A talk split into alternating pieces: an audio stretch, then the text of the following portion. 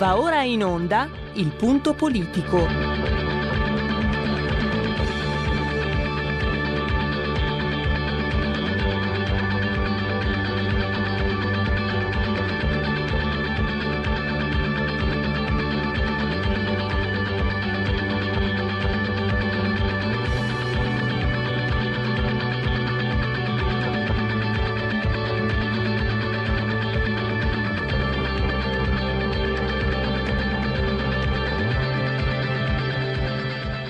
Ma se non state attenti, i media vi faranno odiare le persone oppresse e amare quelle che opprimono. Malcolm X. C'è una radio, Radio Padania, che io capita qualche volta di ascoltarla ed è veramente una paura ascoltarla, una, c'è una rabbia, una, un odio che è totale e non si può nemmeno pensare a fare spallucce, pensare che questo odio, siccome è irrazionale, occorre in qualche modo dimenticarlo. Occorre in qualche modo farlo rientrare nel dibattito politico. E poi sguatteri del padrone un cazzo. Sguatteri del padrone un beneamato cazzo. Vi invito però ad ascoltare ogni giorno per 5 minuti Radio Padania Libera. Ancora Kimi cerca lo scarico per uh, Vidal che riapre benissimo per uh, Barella. Occhio al cross di Barella, colpo di testa! Arturo Vidal, il guerriero contro il suo passato, porta in vantaggio l'Inter. Dopo 13 minuti, 1-0. Primo gol in campionato. Bastoni trova un grande corridoio per uh, Barella, autostrada per Barella, area di rigore! Palla sotto la traversa, il raddoppio dell'Inter! Con un grande gol di Nicola Barella che manda in paradiso la squadra di Antonio Conte e il secondo gol in campionato, il decimo in Serie A. È un colpo durissimo allo stomaco della Juve un colpo durissimo allo stomaco della Juve, ma un viatico incredibile per molti altri tifosi. Io purtroppo sono tifoso granata e il Torino è penultimo. Abbiamo cacciato oggi l'allenatore. Che Dio ce la, Dio ce la mandi buona. Eh, siamo messi peggio del governo Conte in questi giorni, anzi, Conte con i vari responsabili, Mastella, De Gregorio, Scilipoti, cercasi disperatamente costruttori, è messo meglio del mio povero Torino.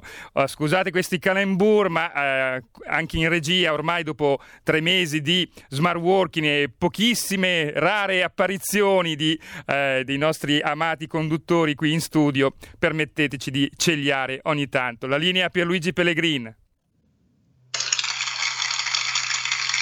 Applausi per questo omaggio, vorresti che venissi lì per ammalarmi, per contagiarmi, vorreste, so io, so allora, naturalmente avete capito che noi adesso parleremo solo di calcio. Chiaro? Cioè, eh, mica saremo così folli da seguire i lavori parlamentari, ma figuriamoci. No, tranquilli, tranquilli. Posso dirvi una cosa? Chi si aspetta il voto è un po' ingenuo. E eh, lo potete capire dalle stesse dichiarazioni che ha fatto subito Renzi.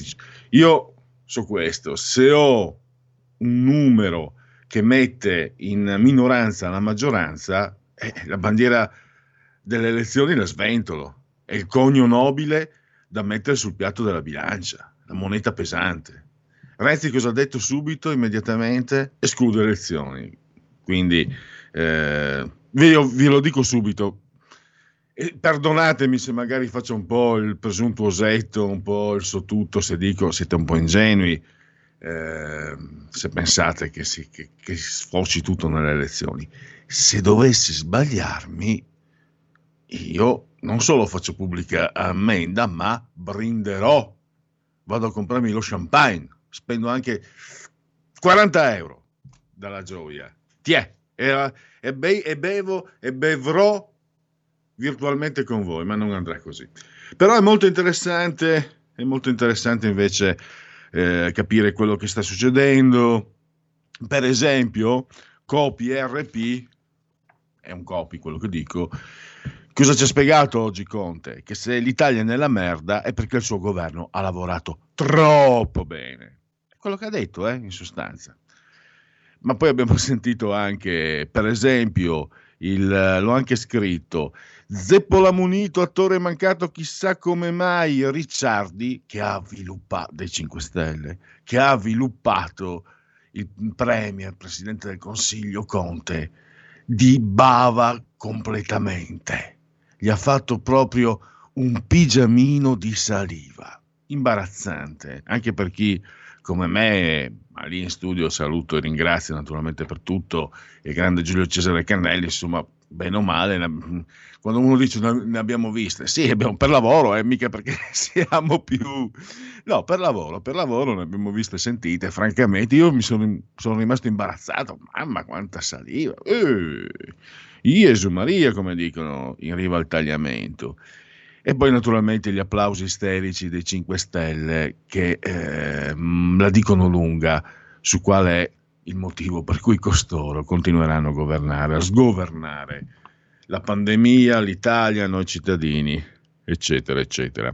Allora, fra tre minuti parte eh, un riassunto dell'intervento del Presidente del Consiglio e la replica si parla anche di defecazio da parte di Borghi, che secondo me l'argomento scatologico non poteva non eh, diciamo inserirlo, visto che si rivolgeva al governo. Ma noi poi entriamo nel merito, eh, seguendo anche le operazioni di voto, eccetera, eccetera, eccetera. Perché? Perché allora sentiremo il professor Marco Gervasoni in un'analisi, secondo me, molto interessante che nessuno ha voluto, vuole mai eh, mettere sul tavolo del dibattito politico e non, anche culturale, la Costituzione più allegra del mondo. Spiega il professor eh, Gervasoni che a questo punto, l'abbiamo visto, 16 governi in 7 legislature nella Seconda Repubblica era colpa del proporzionale, era colpa del pentapartito, è sparito il pentapartito, è sparito il proporzionale, era colpa dei politici, sono cambiati più volte, eppure alla fine direi che sul banco degli imputati resta solo un sospetto, lei, la Costituzione, che va uh, riformata e spiega il professore in senso presidenzialista perché questa Costituzione impedisce il formarsi di governi forti.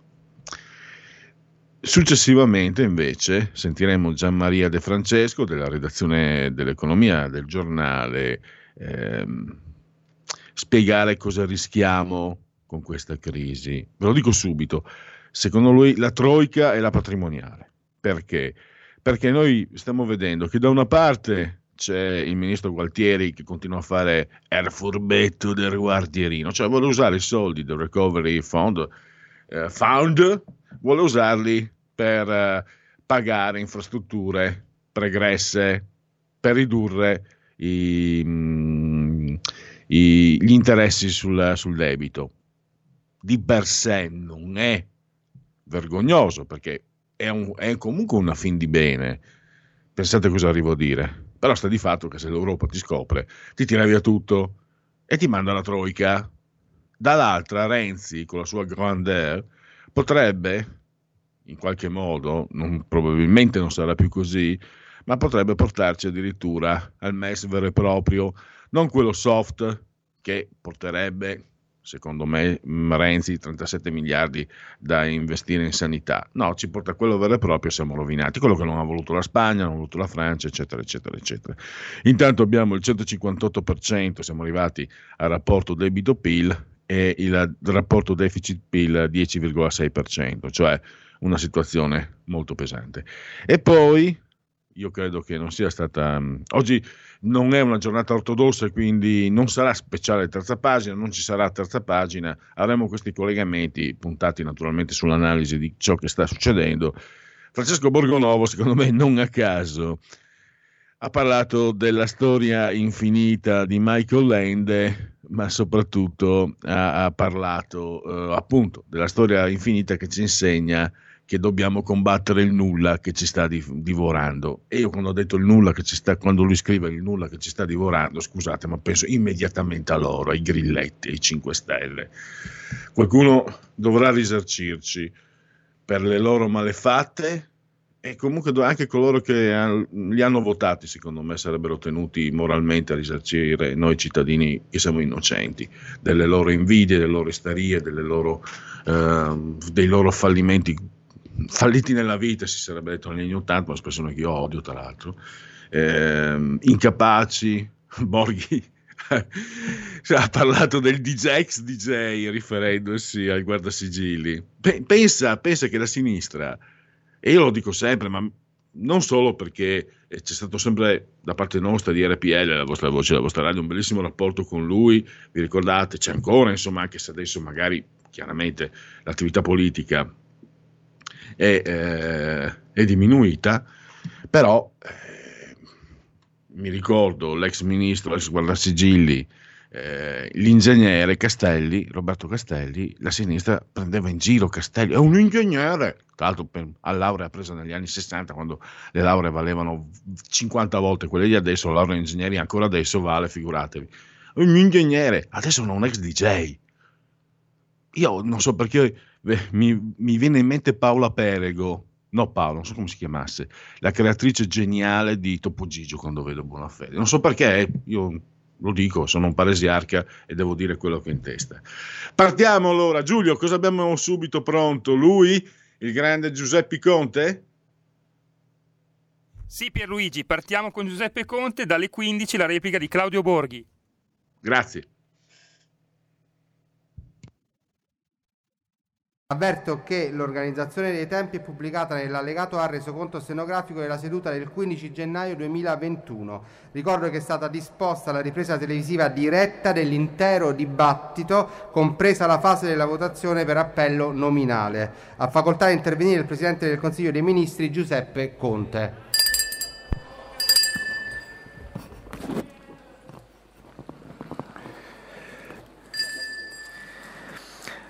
Gentile Presidente, gentili deputate e gentili deputati, all'inizio di questa esperienza di governo, era il 9 settembre del 2019, prefigurai in quest'Aula un chiaro progetto politico per il Paese. Precisai subito che il programma sul quale mi accingevo a chiedere la fiducia al Parlamento non si risolveva, non poteva risolversi in una mera elencazione di proposte eterogenee né tantomeno in una sterile sommatoria delle posizioni assunte da ciascuna delle forze politiche di maggioranza. Già allora ero consapevole che un'alleanza tra formazioni politiche provenienti da storie, esperienze, culture di differente estrazione, che per giunta in passato si erano anche contrapposte delle volte anche in maniera aspra, poteva nascere solo sulla base di due discriminanti fondamentali. Il convinto ancoraggio ai valori costituzionali. Cito solo il primato della persona, il lavoro, l'uguaglianza formale, sostanziale, la tutela dell'ambiente. E poi, seconda discriminante fondamentale, la solida vocazione europeista del nostro Paese, in modo da consentire all'Italia di tornare protagonista nello scenario europeo e contribuire a far recuperare alla medesima Unione Europea il ruolo di leadership che le spetta nel più ampio contesto geopolitico internazionale. Sin dal momento dell'elaborazione del programma di governo mi sono adoperato, io stesso, insieme alle delegazioni delle forze di maggioranza, lo ricorderanno i delegati, perché si delineasse la prospettiva di un disegno riformatore ampio e coraggioso. Affermai allora che quel progetto politico avrebbe segnato l'inizio di una nuova, che speravamo e confidiamo ancora risolutiva, stagione riformatrice orientata all'edificazione di una società più equa, più inclusiva, capace di coniugare l'obiettivo primario della crescita economica, del rilancio, della modernizzazione con le esigenze imprescindibili della sostenibilità, della coesione sociale e territoriale nell'orizzonte del sempre pieno sviluppo della persona umana. Ancora oggi, e più di un anno, a riguardare quei 29 punti programmatici ravviso che nel progetto di Paese che abbiamo condiviso e delineato tutti assieme, seppure in circostanze e condizioni complesse, c'era visione. C'era una forte spinta ideale, c'era un chiaro investimento di fiducia. Agli inizi del 2020 le condizioni per l'attuazione di quel progetto si sono complicate, si sono dovute misurare con l'uragano della pandemia che ha sconvolto in profondità la nostra società, le nostre abitudini di vita, la dinamica stessa delle nostre relazioni. Stiamo affrontando una sfida di portata epocale. Ci stiamo misurando con l'esigenza di definire le linee ricostruttive di una società segnata di nuovo da paure addirittura primordiali, spesso, più spesso conosciute da generazioni del passato. Il governo ha tra gli altri introdotto il taglio del cuneo fiscale a beneficio dei lavoratori. L'esperienza della pandemia ci ha restituito un forte senso di unità umana che nella nostra generazione è capitato di vivere, nulla sarà come prima. Il governo deve essere all'altezza di questo elevato compito.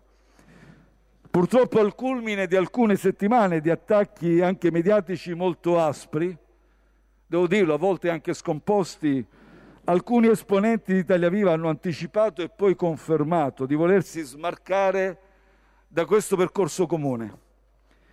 Ne è seguita un'astensione delle ministre di Italia Viva al momento dell'approvazione in Consiglio dei Ministri del Piano nazionale di ripresa e resilienza. Nonostante ci sia stato un chiaro contributo, apprezzato contributo al miglioramento della bozza che era stata originariamente presentata, è stata questa astensione motivata sostanzialmente o comunque principalmente per il fatto che questa nuova bozza non contempla le risorse del MES, che però, come sapete, è uno strumento di finanziamento che nulla ha a che vedere con il Recovery Fund. Da ultimo, lo scorso 13 gennaio è stata indetta una conferenza stampa nel corso della quale sono state poi confermate le dimissioni delle ministre. Si è aperta così una crisi che oggi deve trovare qui, in questa sede, il proprio chiarimento secondo i principi di trasparenza del confronto e, se mi permettete, di linearità d'azione che hanno sin qui caratterizzato il mio mandato e che peraltro sono canoni essenziali di una democrazia parlamentare.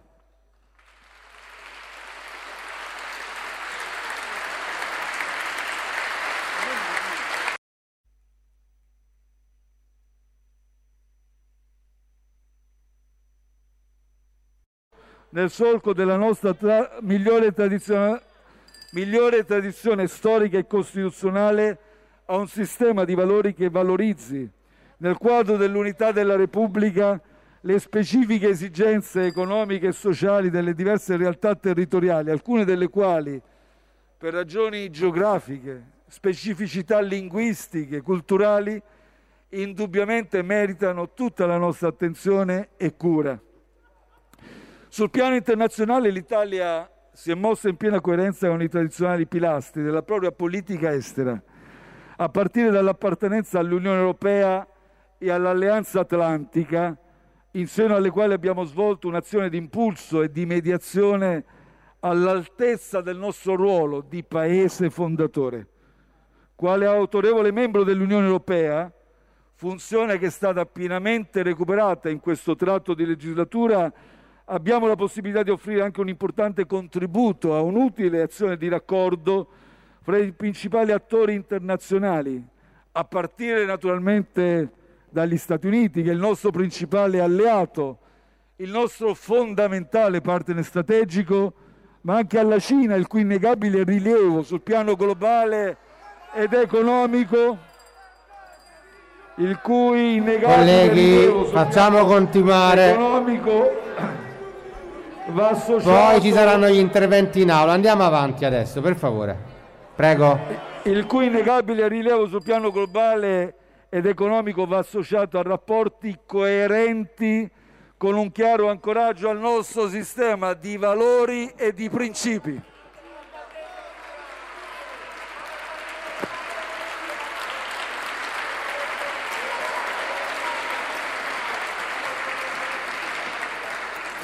È appena iniziata la presidenza italiana del G20.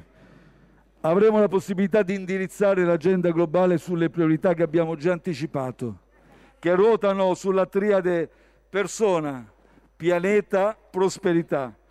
Come ho già ricordato in diverse occasioni, porremo al centro dell'attenzione dei leader del mondo, tra gli altri, il tema dell'empowerment femminile, dell'Africa, del digital divide. Quest'anno avremo anche la grande responsabilità di condividere con il Regno Unito l'organizzazione della COP26. In particolare in Italia si svolgeranno due eventi di grande rilievo. La pre-COP e la Youth for Climate arriveranno a Milano centinaia e centinaia di giovani.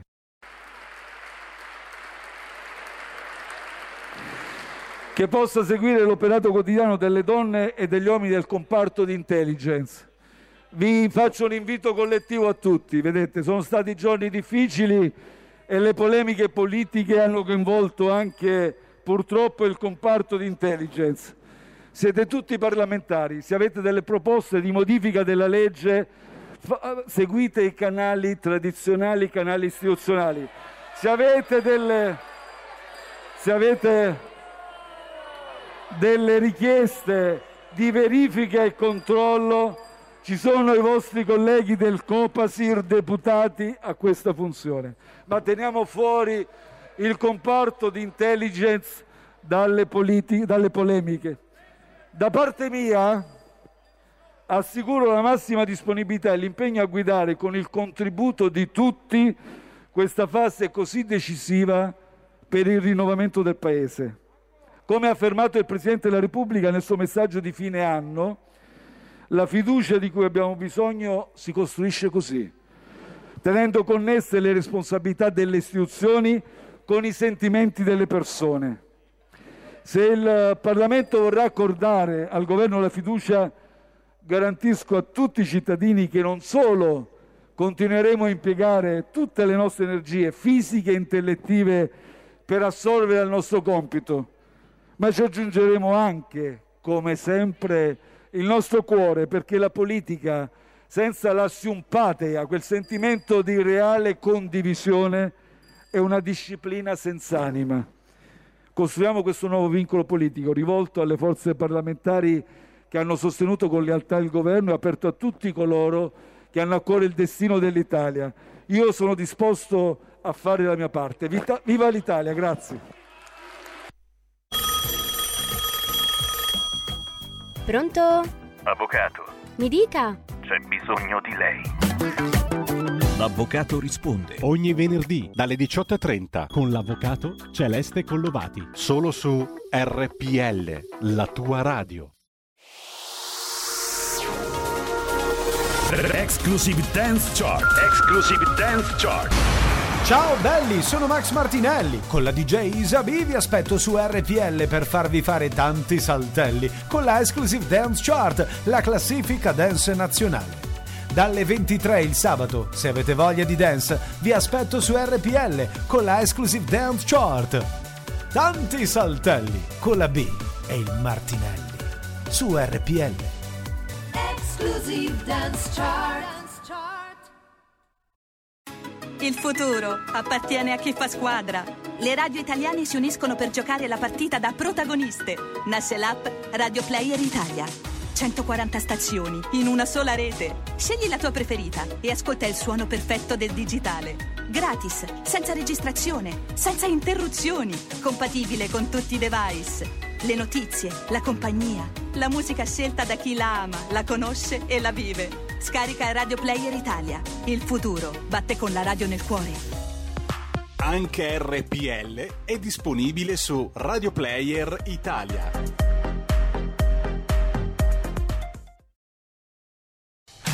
Porta con te ovunque RPL la tua radio. Scarica l'applicazione per smartphone o tablet dal tuo store o dal sito radiorpl.it. Cosa aspetti?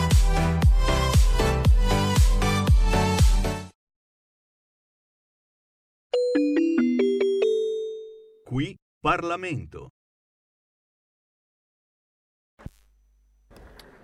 Deputati, deputato Borghi Claudio, prego. Grazie Presidente. Grazie Presidente.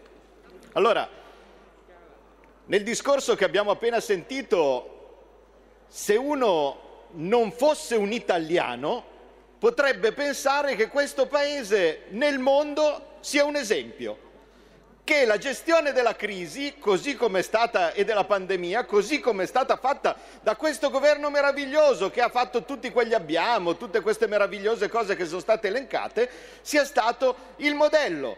Tutti guardano a noi con meraviglia. Beh, poi ci sono i dati. Scusate, eh, io purtroppo mi, mi tocca ricordare i dati della sua gestione, signor Presidente Conte, e sono dati che rappresentano morti di persone e morti di imprese che non hanno minor dignità. Glielo dico subito, guardi qua, sono freschi di oggi. Morti per milioni di persone. 1360 l'Italia, il disastroso Unione, eh, Gran Bretagna con Boris Johnson, la variante inglese, non hanno mai capito niente, 1311. Gli Stati Uniti con Trump, uno schifo, senza controllo, una vergogna, 1266. La Svezia senza lockdown, senza niente, 1019. Il Brasile di Bolsonaro, quello schifo, quell'esempio che doveva essere segnato a dito, 984. La Grecia, sempre l'ultima ruota del carro, 525. Siamo primi al mondo per morti per milione di persone. Ma allora, ma di che cosa ci vantiamo? E poi, ah, ma io una volta, quando l'unica giornalista un po' coraggiosa delle interviste arrangiate dal suo brillante mentore Rocco Casalino è riuscito a farle questa domanda, lei ha detto, eh, ma noi siamo più anziani degli altri. Guardi, il paese con più anziani del mondo è il Giappone, sa quanti sono i morti lì per milioni di persone? 35 contro i suoi 1360. Ecco, questo è bel risultato, ma dall'altra parte però e mi spiace che non ci sia più in prima fila il competentissimo ministro dell'economia, eh, d'altra parte a fronte di questa, di questa strage sicuramente avremmo fatto benissimo con l'economia. Eh, purtroppo, purtroppo mi tocca vedere che anche in questa classifica vinciamo, ma al contrario, perché l'Italia farà meno 10 di PIL quest'anno.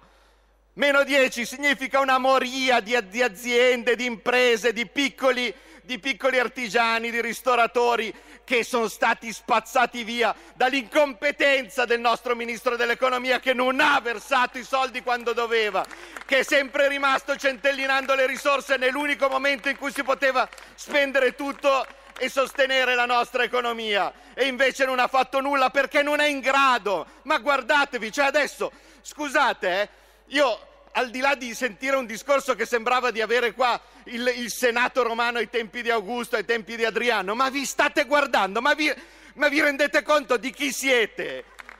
Ma sa che ha di fianco lei, l'ex DJ? Ma, il, ma, ma per favore, cioè, ma, ma, di cosa stiamo parlando? Stiamo parlando di un areopago, di persone competentissime, ma non ce n'è uno non ce n'è uno che si salva e voi credete di, di, poter pensare di aver portato il paese a chissà che risultati. Ve lo dico io che risultati che avete portato. E i dati sono qui, noi meno 10% di PIL quest'anno, l'euro area meno 7, la Germania meno 5, gli Stati Uniti del disastroso Trump meno 3, la Cina, il vostro esempio, meglio che non ve lo dico perché fa più 2,5 quest'anno, mentre invece noi facciamo meno 10, dopo che ci hanno regalato questa simpatica pandemia. Voi sapete cosa sarà il futuro? Eh? Ah, beh, ma abbiamo ottenuto il recovery plan, ma anche lì non ha ottenuto proprio nulla. Ma quanti soldi abbiamo preso noi adesso per il recovery plan? Perché nella nostra economia quanto è arrivato da parte di questo recovery plan? Zero. Zero. Serve? No. Perché? Col prossimo scostamento sono 150 miliardi che noi abbiamo fatto senza bisogno di nessun recovery plan. Pensi un po', se ne potevano fare 300 come hanno fatto gli altri? Sì, bastava avere uno meno incompetente di Gualtieri che andasse a dire che cosa avevamo veramente bisogno, senza bisogno di regalare le nostre imprese al resto del mondo. E sa cosa, cosa avremo dopo per il futuro? Eh? Perché io lo so lei quando se ne andrà.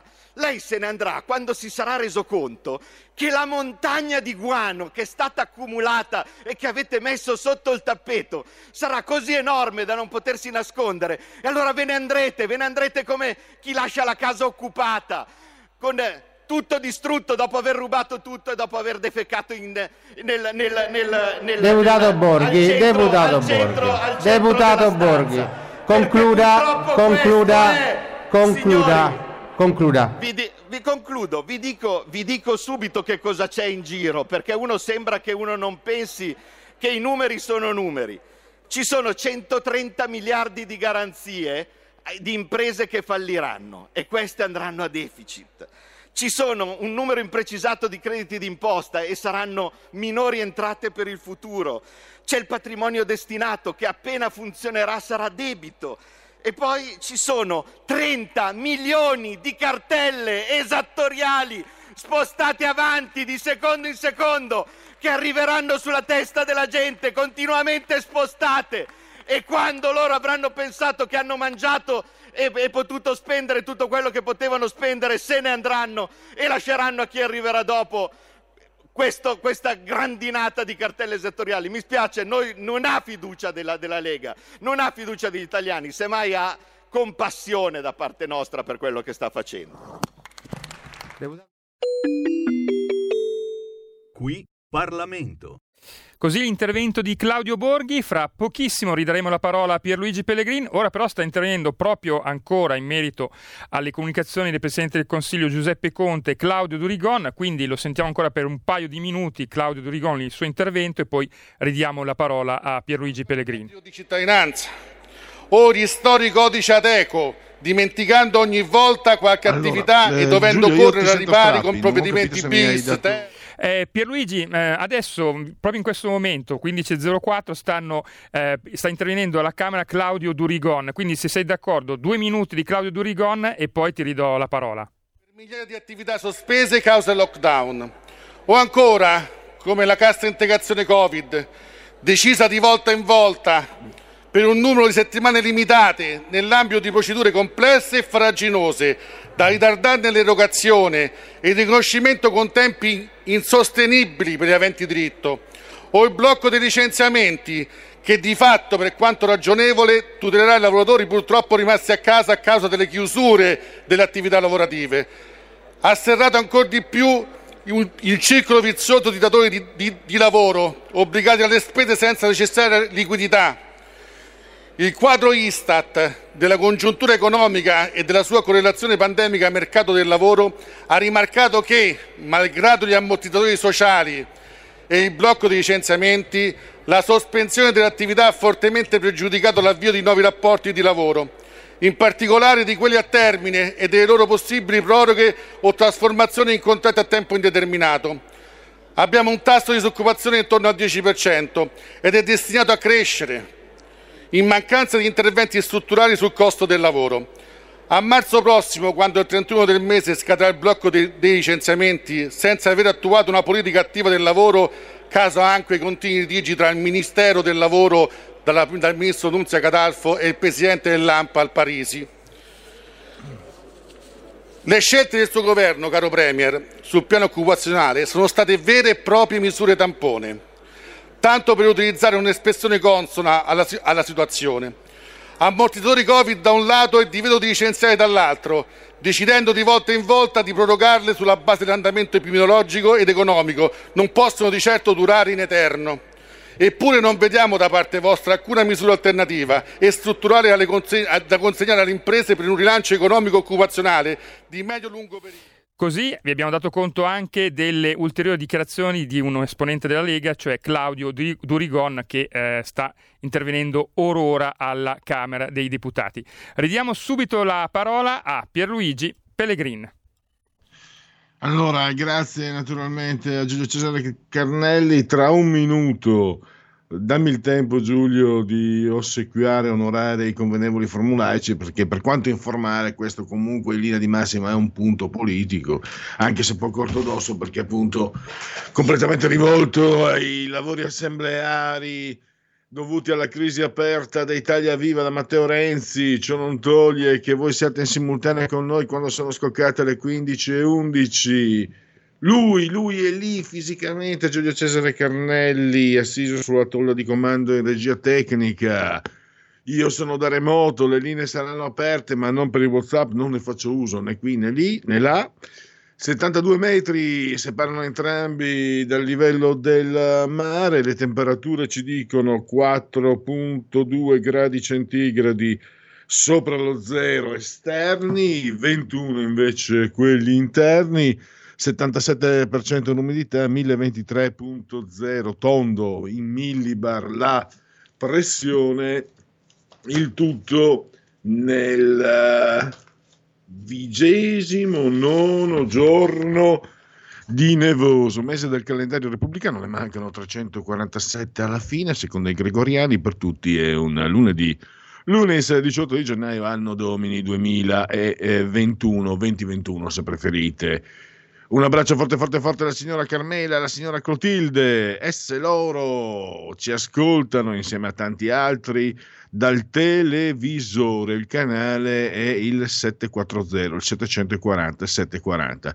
Grazie alle applicazioni dedicate a iOS Android, in moltissimi ci ascoltate dal cellulare, il telefonino, smartphone, iPhone, ma anche addirittura dalla smart TV oppure anche da Alexa, accendi RPL Radio. Passaparola, ve ne saremo riconoscenti. In moltissimi anche cullati dall'algido suono digitale della Radio DAB e tanti anche naturalmente eh, tramite internet. Tra credo pochissimi istanti Sì, avremo abbiamo l'ospite, ospite. Pierluigi. per- Prego, scusa, non ho sentito. do-. Abbiamo l'ospite in linea.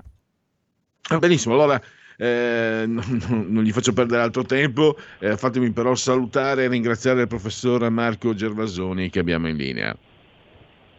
Buongiorno, grazie dell'invito. Dunque, professore, lei ha spiegato in un articolo nei giorni scorsi sul giornale il motivo, no? al, al di là del merito, chi sta con chi, chi sbaglia, chi non sbaglia. Queste crisi, tra l'altro, eh, questa è la... abbiamo avuto in, eh, sette nelle ultime sette legislature, cioè restando fermi sulla seconda, cosiddetta Seconda Repubblica, 16 governi differenti. Abbiamo dato tutti la colpa ai politici, al proporzionale, alle leggi elettorali. E abbiamo visto sono cambiate le leggi elettorali, sono cambiati i politici e lei a questo punto individua la sospettata numero uno, la Costituzione più bella, io la chiamo la più allegra più pazza del mondo, perché impedisce la Costituzione la formazione di governi forti e duraturi. Partiamo da qui quindi per capire come siamo arrivati anche a quello che è successo tra Conte e Renzi. No, eh, diciamo, eh, la- le, crisi, le crisi politiche in Italia c'erano anche, eh, cadute di governo, c'erano anche nell'Italia liberale, dove c'era lo Statuto Albertino, dove c'era la monarchia, e, però comunque c'era un punto che faceva ordine, che era il monarca e eh, in, alcune fa- in diverse fasi un leader politico, per Giolitti per esempio. Quando è venuto meno un leader politico forte, lì ci fu un'instabilità e fu un'instabilità a produrre l'avvento del fascismo. Il fascismo non ha preso il potere con un assalto rivoluzionario, il fascismo ha preso il potere legalmente. Legalmente, naturalmente, g- grazie all'instabilità. Quindi nella- eh, i costituenti eh, si erano posti questo problema, perché non è che fossero scemi, anzi, quelli che hanno scritto la Costituzione. E infatti il dibattito in Costituente c'è l'idea, di, c'è il dubbio di dire ma noi stiamo scrivendo una carta che, eh, che- che rischia di riprodurre gli stessi vizi dell'Italia passata. Però nello stesso tempo c'era un altro fattore, il fattore era che quando si scrisse la Carta Costituzionale i democristiani da un lato e i comunisti dall'altro non sapevano chi avrebbe vinto le elezioni, quindi era necessario dal loro punto di vista, naturalmente dei partiti che hanno scritto la carta, scrivere una carta che impedisse a chi vinceva le elezioni di governare sostanzialmente o, li, o rendesse molto molto molto difficile. Eh, se ne accorse subito il povero De Gasperi che aveva vinto le elezioni col 48,5% dei voti solo per la democrazia cristiana che dovette fare tre governi all'interno della legislatura e con molta difficoltà. Da allora poi la situazione è notevolmente peggiorata e anche nella Seconda Repubblica, in fondo, se noi guardiamo la storia dei governi nella Seconda Repubblica, cioè quella nata nel 1994, vediamo che a parte il governo Berlusconi 2001-2005, eh, tutti gli altri sono stati governi che, hanno, che, sono durati un anno, due anni al massimo. E quindi, a mio avviso, eh, certamente la colpevole numero uno è la Costituzione eh, repubblicana, che è una Costituzione che già era nata con molti difetti e poi adesso ne, ne, ha assunti degli altri perché poi, ma questo è un altro discorso, naturalmente è una Costituzione che è stata violata di poteri eh, a seguito dell'ingresso dell'Italia nell'Unione Europea. Ecco, eh, avevo eh, finito, non volevo fare un comizio, ecco, in questo senso, aspettavo un'altra sua domanda, ecco perché ho finito così, in maniera così brutale, diciamo. Non so, ecco, eh, ho avuto io qualche problema col mio microfono della mia postazione, professore, eh, da qui da remoto. Mm, la riforma, allora, lei indica comunque una necessità, eh, diciamo, presiden- di tipo presidenzialistico. Già nella cosiddetta Revolution eh, nel 2006 ricordo che si attribuiva qualche piccolo potere in più al Presidente del Consiglio, che ancora non è un Premier come in altri paesi, è solo il primus inter pares mi sembra. Forse magari bisognerebbe cominciare anche da lì. Se non sbaglio, se non è cambiato qualcosa, un Presidente del Consiglio non può neppure sollevare un ministro, se non sbaglio. Ecco, ehm, mi sto dilungando. Mo- ne abbiamo già parlato però altre volte. Il modello delle regioni, lì un presidente di regione può rimuovere un assessore, come si può? Eh, è un modello che si può adattare a una realtà così composita e complessa come l'Italia. E in ogni caso se dovessimo prendere come modello l'esempio diciamo quello delle regioni è necessario anche comunque una struttura più federale più federata.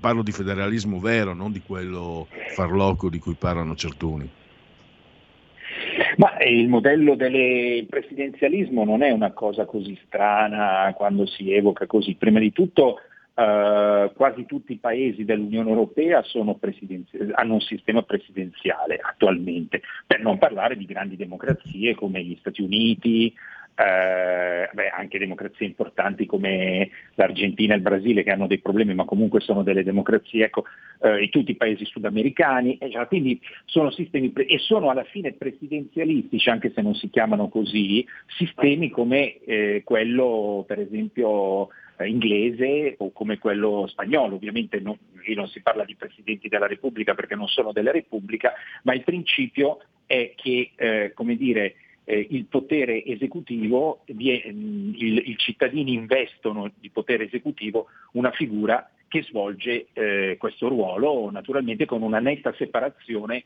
tra l'esecutivo e il, legisla- e, il legislativo, quindi parlamenti, eh, anche se poi adesso non possiamo entrare nel dettaglio delle differenze. Quindi, mh, e poi basta, ce l'abbiamo anche noi il sistema presidenzialistico, appunto come ha ricordato lei, le regioni, eh, quando noi andiamo a votare per la regione, noi votiamo i partiti naturalmente, dei consiglieri regionali, ma votiamo anche e soprattutto il presidente della regione. Quindi questo modello potrebbe essere tradotto in Italia, peraltro è un discorso molto vecchio, diciamo già nell'87, anche prima in realtà, ma nell'87 il Partito Socialista di Craxi propose appunto le, le, le, il passaggio ad una nuova Costituzione, sia la prima parte che la seconda parte, perché eh, a mio avviso la Costituzione va, va rivista, va, va, va fatta una, una, seconda Repubblica vera, cioè con una nuova Costituzione, in cui ci sia un Presidente della Repubblica eh, dotato di potere esecutivo eletto direttamente dai cittadini e poi un sistema federale, diciamo così, come appunto paesi come eh, gli Stati Uniti, il, il, il Belgio, il, eh, il, Brasile. Ricordiamo in contestazione del sistema federale, qualcuno dice che l'Italia è troppo piccola per essere un, un sistema a, fede, a, carattere federalistico, ma appunto il caso del Belgio o il caso dell'Austria anche, che è molto più piccola dell'Italia, dimostrano, per parlare della Germania, la Svizzera appunto, eh, dimostrano che eh, diciamo, il, la, il, federalismo non è necessario solo in paesi molto grandi, ovviamente paesi molto grandi tipo Canada, Stati Uniti, eh, Brasile, eccetera, eccetera, è ovviamente necessario perché non si Professore, può posso interrompere sistema... una domanda anche per chiarire I, la mia idea di federalismo mi suggerisce che quando sento queste obiezioni, che mi ricordo ci sono state, il federalismo che ho in testa io non, non, può essere assolutamente il federalismo che ha in testa chi porta avanti le obiezioni di, di tipo dimensionale. Ma le, le, obiezioni di tipo dimensionale sono obiezioni diciamo abbastanza, eh, abbastanza risibili appunto e, e, e che sono eh, sconfessate da questi, da questi esempi.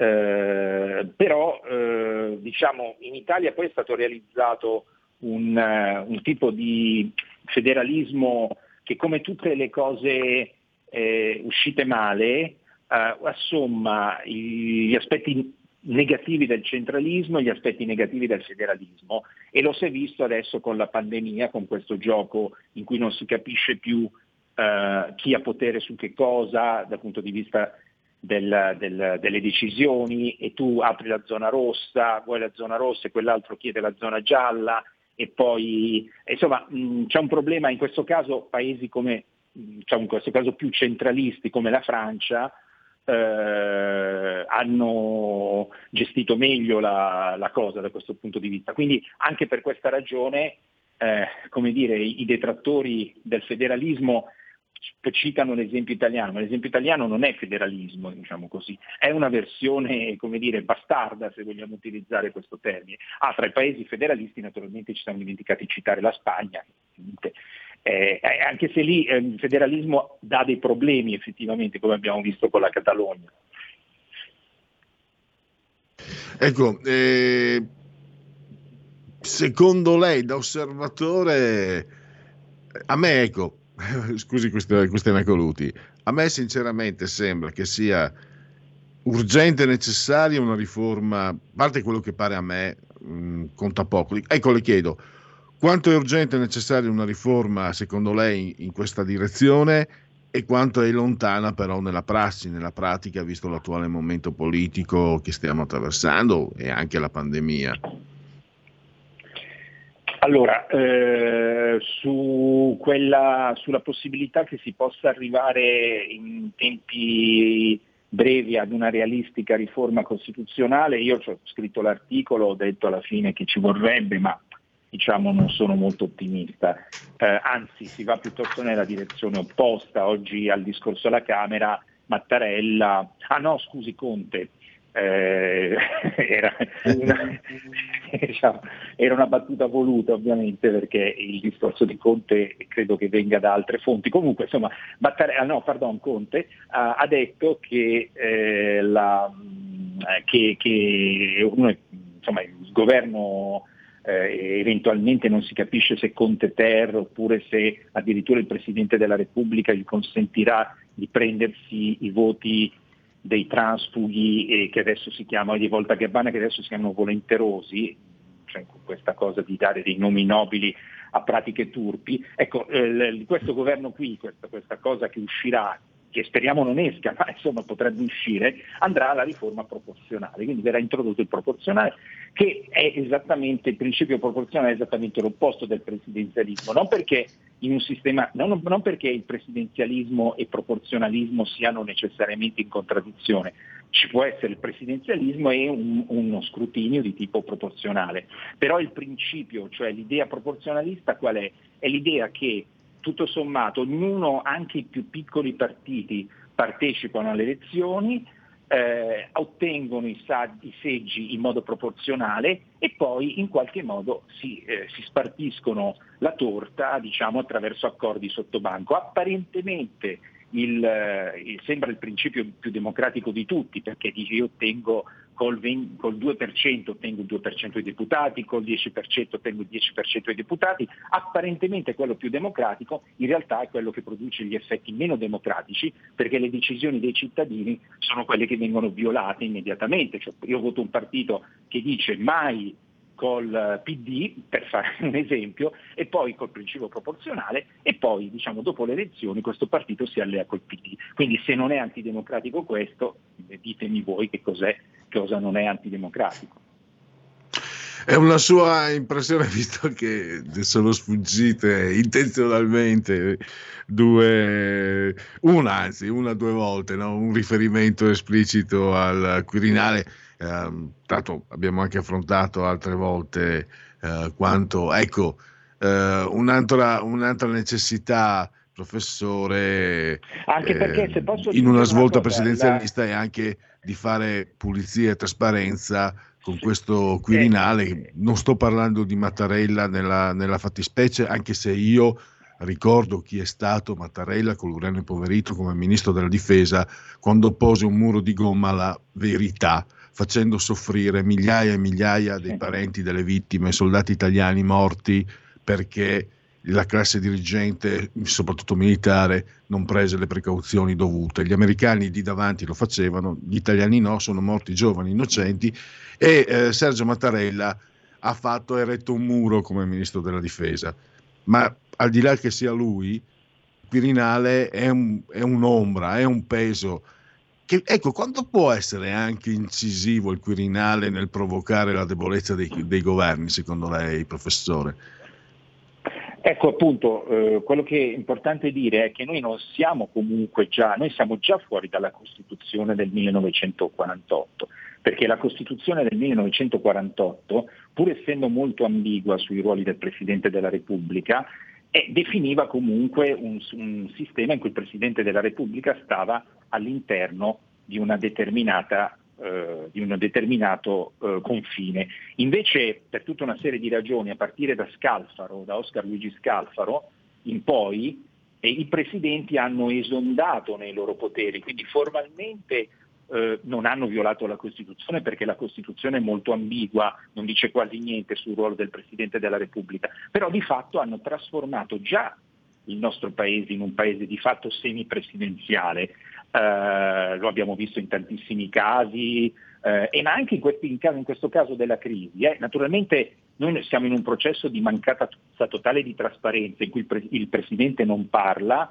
bisogna interpretare in base alle veline che arrivano i cosiddetti quirinalisti, eh, per cui bisogna, eh, eh, però insomma ci sono dei dati di fatto che confermano come effettivamente, come ho scritto poi in un altro articolo sul di, sul blog di Nicola Porro, in realtà vero, la vera stampella di, eh, di, di, Conte è Mattarella, insomma. quindi il Presidente della Repubblica, per questo diciamo, la battuta di prima sul fatto che il discorso eh, forse era uscito da altre parti. Quindi di fatto eh, con, con, questo non voglio dire che, che, il Presidente abbia violato la Costituzione, però certamente né che sia un problema di Mattarella, perché Napolitano poi ne ha fatto, eh, persino peggio diciamo da un certo punto di vista, eh, però il, siamo già in un sistema semipresidenziale, va bene, allora siamo sul sistema semipresidenziale, mi può anche andare bene, però voglio due cose, la prima cosa è che io voglio votare il Presidente della Repubblica, non voglio che il Presidente della Repubblica sia nominato dai partiti come di fatto è adesso,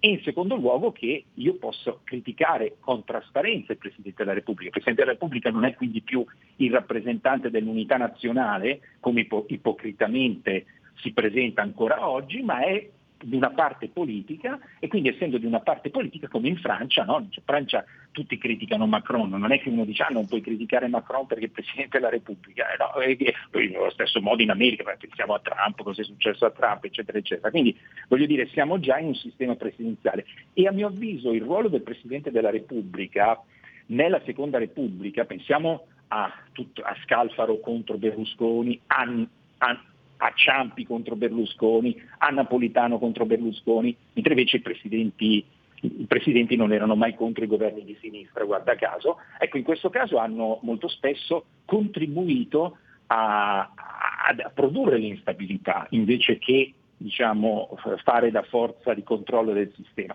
Quindi anche da questo punto di vista non andiamo affatto bene, non è un problema di persone, è un problema di ruoli, cioè chiunque va lì al Quirinale alla fine adesso svolge eh, questo, questo ruolo, soprattutto se poi alla fine tutti i presidenti della Repubblica da Scalfaro in poi sono sostanzialmente di sinistra, o per meglio dire, eh, diventano di sinistra nel momento in cui vanno lì, perché Oscar Luigi Scalfaro è sempre stato della destra democristiana eh, si era scop- della destra di Scelba, che era una grande tradizione politica, ma era una destra dura, e si scoprì negli ultimi anni da presidente di sinistra eh, elogiato dall'AMPI e da Rifondazione Comunista.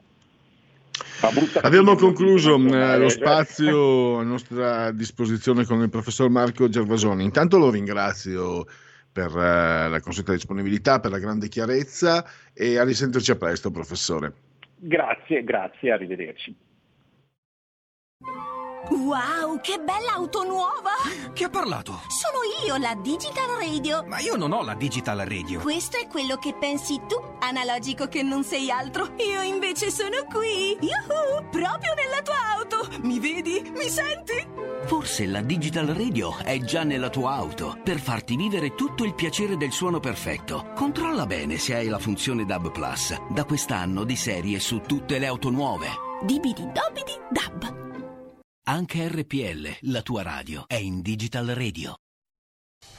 Porta con te ovunque RPL la tua radio. Scarica l'applicazione per smartphone o tablet dal tuo store o dal sito radiorpl.it. Cosa aspetti?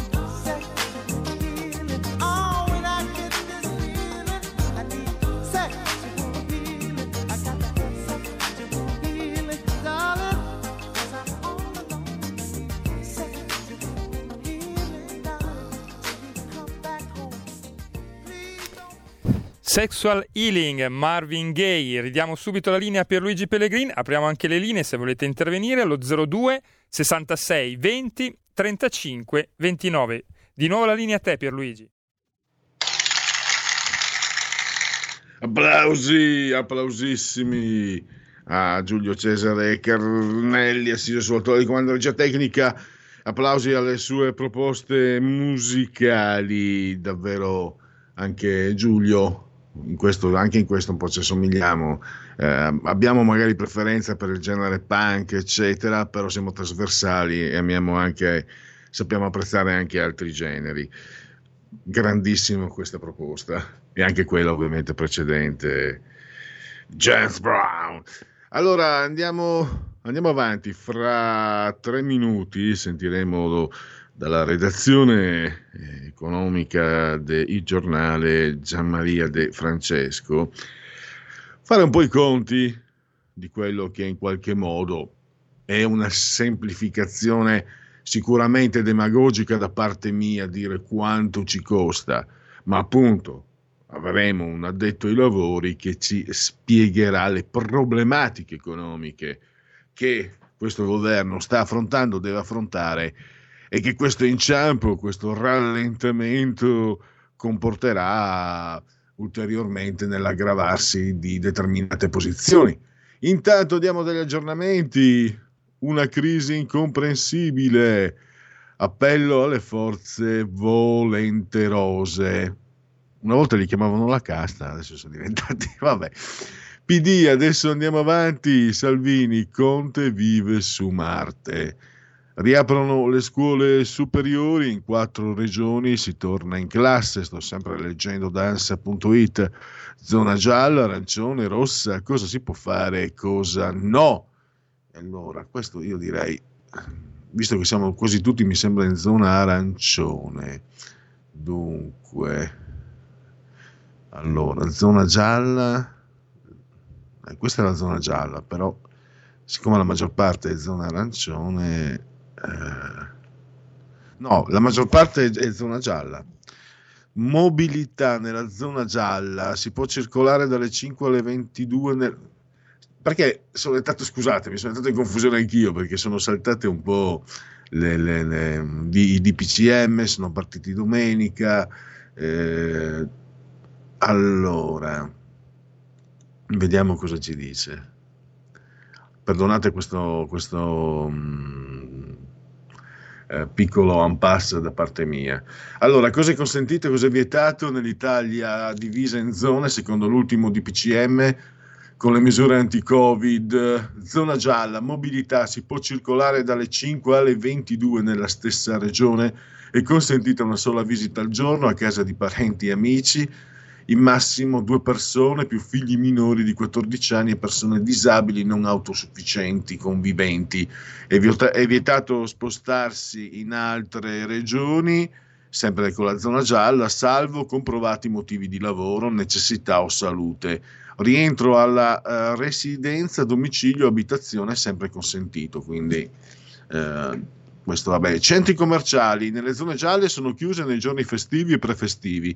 Restano aperti all'interno farmacie, parafarmacie, presidi sanitari, punti vendita eh, di generi alimentari, tabaccherie, edicola, eccetera. Scuole, attività in presenza al 100% per scuola dell'infanzia, elementari e medie e alle superiori didattica in presenza alternativa per minimo il 50% fino al 75% degli alunni.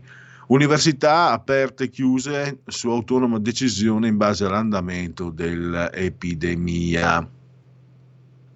Trasporto locale, riempimento massimo del 50% dei mezzi, a eccezione del trasporto scolastico. Ristorazione, sempre in zona gialla, consumazione in bar e ristoranti dalle 5 del mattino alle ore 18. Dalle 18 alle 22 permesso solo per asporto di cibi e bevande dai locali con cucina. Consegna a domicilio senza limiti di orario. Vietato consumare cibi e bevande in strada e parchi dalle 18 alle 5. Tempo libero, musei e mostre aperti dal lunedì al venerdì nel rispetto del distanziamento e delle altre misure di prevenzione. Chiusi palestre, piscine, teatri, cinema aperti, i centri sportivi. Gioco, sospesa l'attività di sale scommesse, bingo, sale giochi, slot machine, anche in bar e tabaccheria. Pierluigi, scusami, ma abbiamo un ascoltatore e poi avremo l'ospite. Allora, zona arancione, che insomma la leggo più tardi. Eh, la parola allora all'ospite, che, eh, scusate, agli ascoltatori che sono sempre sacri, a RPL e poi all'ospite. Ok. Pronto? Grazie, ciao Pierluigi. Allora, Ciao. io eh, ho un enorme rispetto per la senatrice Segre solo per il fatto che è stata deportata durante la guerra. Però per questo io penso che lei debba essere il paladino della giustizia, un paladino della giustizia. Ora mi risulta che sta andando a Roma per porre la fiducia a questo governo. Ma non è giustizia questo, questo è approfittarsene, cara, cara- cara senatrice. La giustizia e la democrazia sarebbe quella di far decidere al popolo italiano che governo vuole, non attaccarsi a, a- a- a- delle cose ridicole. Ecco, io volevo solo dire, egregia senatrice, ci pensi un attimo, sia giusta come le pietre d'inciampo, sia giusta. Ciao ragazzi. Grazie all'ascoltatore, ho letto anche io un'intervista sul Fatto Quotidiano, la cosa più triste è vedere come Gadda Lerner con un cinismo inaudito abbia un po' approfittato di una persona anziana indirizzandole a dire cose di inaudita gravità, perché ha parlato dei rischi, alludendo chiaramente a chi? Ai sovranisti, a Salvini. Ed è eh, naturalmente inaudito che una signora che ha passato cose così tremende e che ha uno spessore, eh, una cifra umana e culturale notevolissima a capo della commissione eh, anti, antiviolenza, eh, anti-odio come l'hanno chiamata, difatti vedete no? nei confronti de- di chi non è di sinistra non si dice mai- neanche mai mezza parola. Tra l'altro eh, Liliana Segre è la- la- l'idolo del nostro Marciano Pinti, quindi se volete parlarne poi fatelo con lui, lui la difende sempre oltranza, sul serio, non so perché. E comunque è triste vedere Gerd Lerner, ma è anche triste appunto che l'abbia abbia indirizzato la, la dottoressa Segre a indicare come pericolo per la democrazia eh, milioni e milioni di persone, lavoratori, disoccupati, studenti, pensionati, persone per bene, persone che non, non, come si dice, eh, non abbatterebbero neppure una mosca, eh, che lei li abbia indicati, purtroppo strumentalizzato dal cinico Gerd Lerner, come pericolo per la democrazia, eh, mi ha, eh, riconoscendomi io in questo popolo, mi ha portato tristezza e anche una certa delusione. Ma noi andiamo avanti. Allora, eh, comunque, grazie all'ascoltatore per, suo, per la sua eh, osservazione. Allora, adesso parti- parliamo di, quelle- di quello che è il quadro, ecco, la cornice economica che circonda questa crisi di governo, quali possono essere i rischi, le conseguenze. E abbiamo eh, un giornalista della redazione economica del giornale in linea, eh, Gianmaria De Francesco, che saluto e che ringrazio se, se mi, as- se mi ascolta. Buonasera Pronto? a tutti voi e un saluto a tutti gli ascoltatori. Allora, grazie davvero per essere qui. Eh, io ho anche ripreso un tuo articolo di qualche giorno fa perché c'erano già le avvisaglie tra Gualtieri e Matteo Renzi, ci sono in ballo, c'è, c'è una situazione che tutti intuiamo essere molto grave, eh, c'è un debito, rapporto debito-PIL che tu avevi previsto il 58% per 2020, il deficit di PIL rapporto 10,6%, quindi una situazione molto molto in- grave, molto seria. Cosa può secondo te, eh, cosa può, che rischi si corrono con questo rallentamento, con questa crisi, eh, con il fatto che comunque ci dovrà essere presumibilmente un governo, un nuovo governo o comunque delle- dei cambiamenti, dei rallentamenti, for- o forse no, non lo so, Mm, chiedo proprio la tua opinione.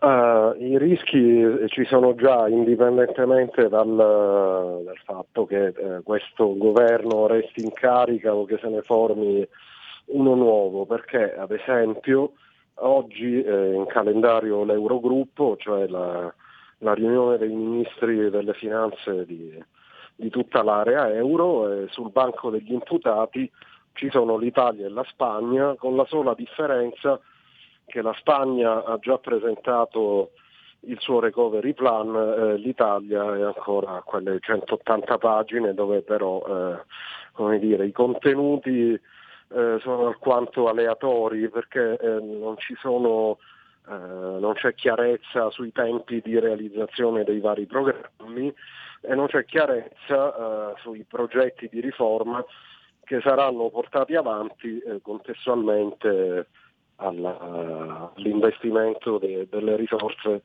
che provengono dai fondi europei, che poi giova ricordato sono 82 miliardi eh, di prestiti e di finanziamenti a fondo perduto e circa 127 miliardi di finanziamenti a tasso vantaggioso, Eh, risorse alle quali poi questo governo intende aggiungere anche un altro eh, centinaio di miliardi eh, provenienti dai fondi comunitari, quelli per le aree eh, più arretrate, le zone che devono essere sviluppate, i cosiddetti piani di sviluppo regionale, vengono eh, inseriti preventivamente nel calderone del recovery fund dal, dal governo nel caso in cui eh, penso che lo- il ministro Gualtieri lo sappia benissimo, eh, ci sia il rischio che eh, Bruxelles chiuda i rubinetti perché eh, il recovery fund, eh, quindi il piano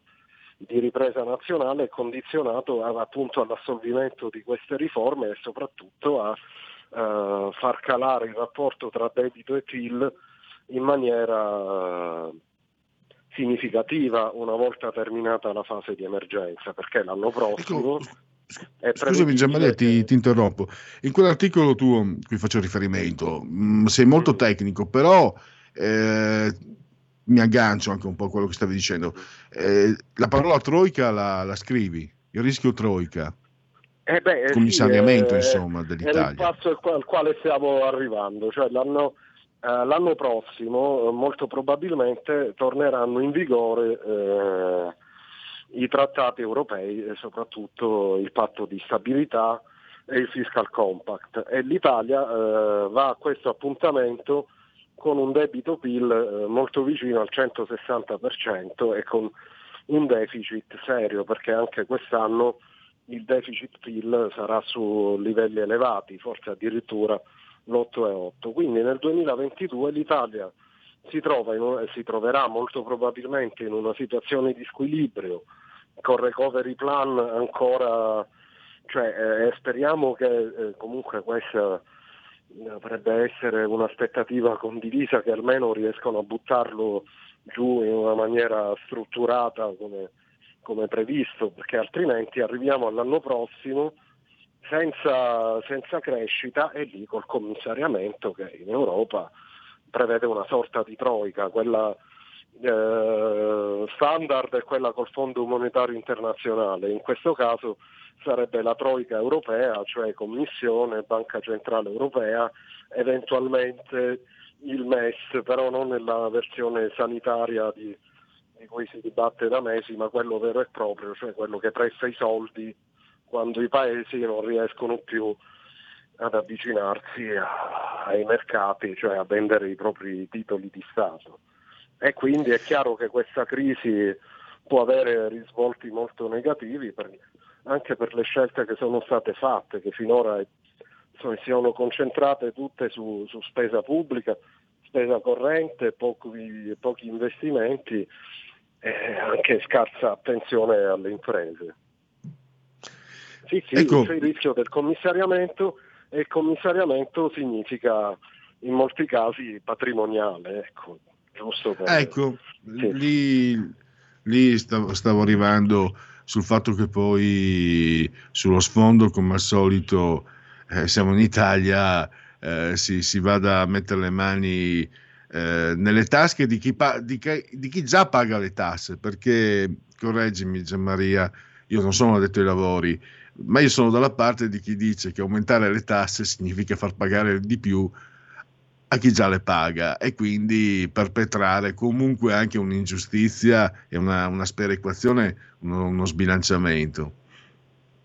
Eh, sì, la, la patrimoniale diciamo eh, sotto un certo punto di vista, che è quello, come dire, chiaramente più eh, liberale, eh, è un'imposta ingiusta perché ognuno di noi, sia che metta da parte 100 euro, sia che ne metta da parte 100.000, mette da parte questi soldi generalmente dopo aver pagato le tasse, quasi, anzi eh, la, la maggioranza assoluta eh, delle persone quando risparmia, risparmia dopo aver pagato le tasse, quindi mettere, eh, imporre comunque un'imposta su, eh, su del denaro, su beni mobili o immobili che una persona acquista dopo aver pagato le tasse è un po' ingiusto.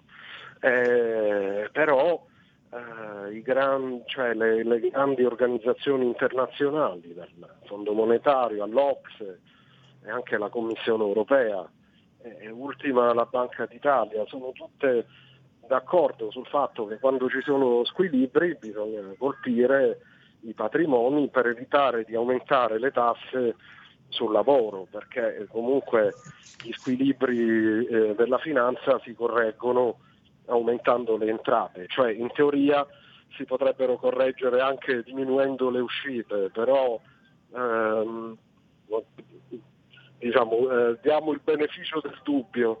Casualmente non si parla mai di diminuzione della spesa pubblica, ma, ma si parla sempre quando eh, si affronta questo problema di aumentare eh, le entrate, cioè aumentare le tasse come, come possono aumentare immediatamente con una patrimoniale.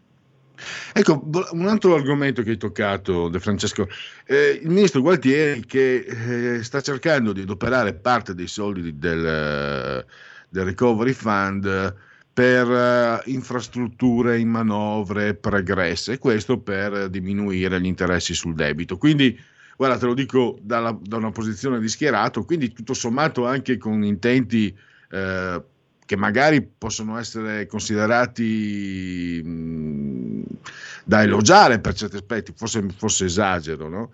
Eh, però volevo chiederti, visto che il Recovery Fund è eh, pensato dall'Europa per organizzare l'Italia, pensando all'Italia, per organizzare economicamente l'Italia alla ripresa dopo questa grave crisi, eh, è possibile che, lu- che lasciino fare al governo italiano quella che comunque a me sembra una furbata? Eh, e questo è l'altro problema che verrà discusso, se non oggi, eh, sicuramente nei prossimi giorni e anche nei prossimi mesi, perché tecnicamente in base al, al regolamento che è stato approvato anche al Parlamento europeo eh, non dovrebbe essere possibile. E quindi questo tentativo di Gualtieri che è un po' furbesco, però eh, cioè, ma questo eh, indipendentemente perché eh, altrimenti cioè, lo spettro è sempre quello della patrimoniale e nessuno, eh, e nessuno vorrebbe ricorrere a questa estrema razio perché è, estremamente impopolare. Qualunque governo, tranne quello di Monti che è, diciamo, è un passato abbastanza controverso, però nessun governo comunque con, con una, con una ma- maggioranza politica anche raffazzonata vuole imporre una patrimoniale perché altrimenti poi nessuno si potrebbe più re- ripresentare davanti agli elettori convinto di poter ottenere qualche voto perché una, patrimoniale comunque è devastante sotto il profilo del consenso. Quindi stava pensando a questa soluzione di sostituire eh, parte del debito che comunque bisogna fare per effettuare gli investimenti previsti con, eh, con i- le risorse del recovery fund. E ne- non dovrebbe essere possibile. Diciamo, Ma eh, potrebbe però, eh, essere però, uno dei eh, fattori diciamo, che, che- potre- che lo sia, potrebbe- che potrebbero causare la, mh, il commissariamento dell'Italia, un comportamento se, se si persistesse. Eh, no, eh, cioè, l'importante è organizzarsi bene, poi eh, chiaramente eh, non, è, non è detto che ci commissarino da un momento all'altro, anche perché sarebbe eh, una- un fatto assolutamente grave e poi, come dire, eh, significa eh, un eventuale com- commissariamento dell'Italia certificherebbe eh, un po' il fallimento dell'intero progetto europeo. Questo non esclude che magari su, su pressioni esterne si cerchino di formare eh, esecutivi in grado di essere più, sensibile, eh, più sensibili a questo tipo di, di istanze. Insomma, eh, chiaramente un- un- ma è un'ipotesi, un, un governo tecnico potrebbe sicuramente essere molto più aperto a questo tipo di, di sollecitazioni. E quindi insomma eh, per l'Italia è rimasto veramente poco tempo, deve- il recovery plan lo deve scrivere quanto prima e soprattutto deve evitare di eh, presentarsi in braghe di tela a Bruxelles perché altrimenti poi eh, le conseguenze sarebbero molto negative per tutti quanti. Insomma, non è un caso, eh, Gianmaria, se eh, nei giorni scorsi si, si è preso una legittima, devo dire, eh, tra virgolette, vendetta no? Silvio Berlusconi. Stavolta lo dico io, fate presto. E volevo chiederti appunto, l'instabilità dei governi, si sa, non è amata dalle borse, quanto può pesare la situazione italiana in un contesto comunque di precarietà mondiale, vista la realtà pandemica?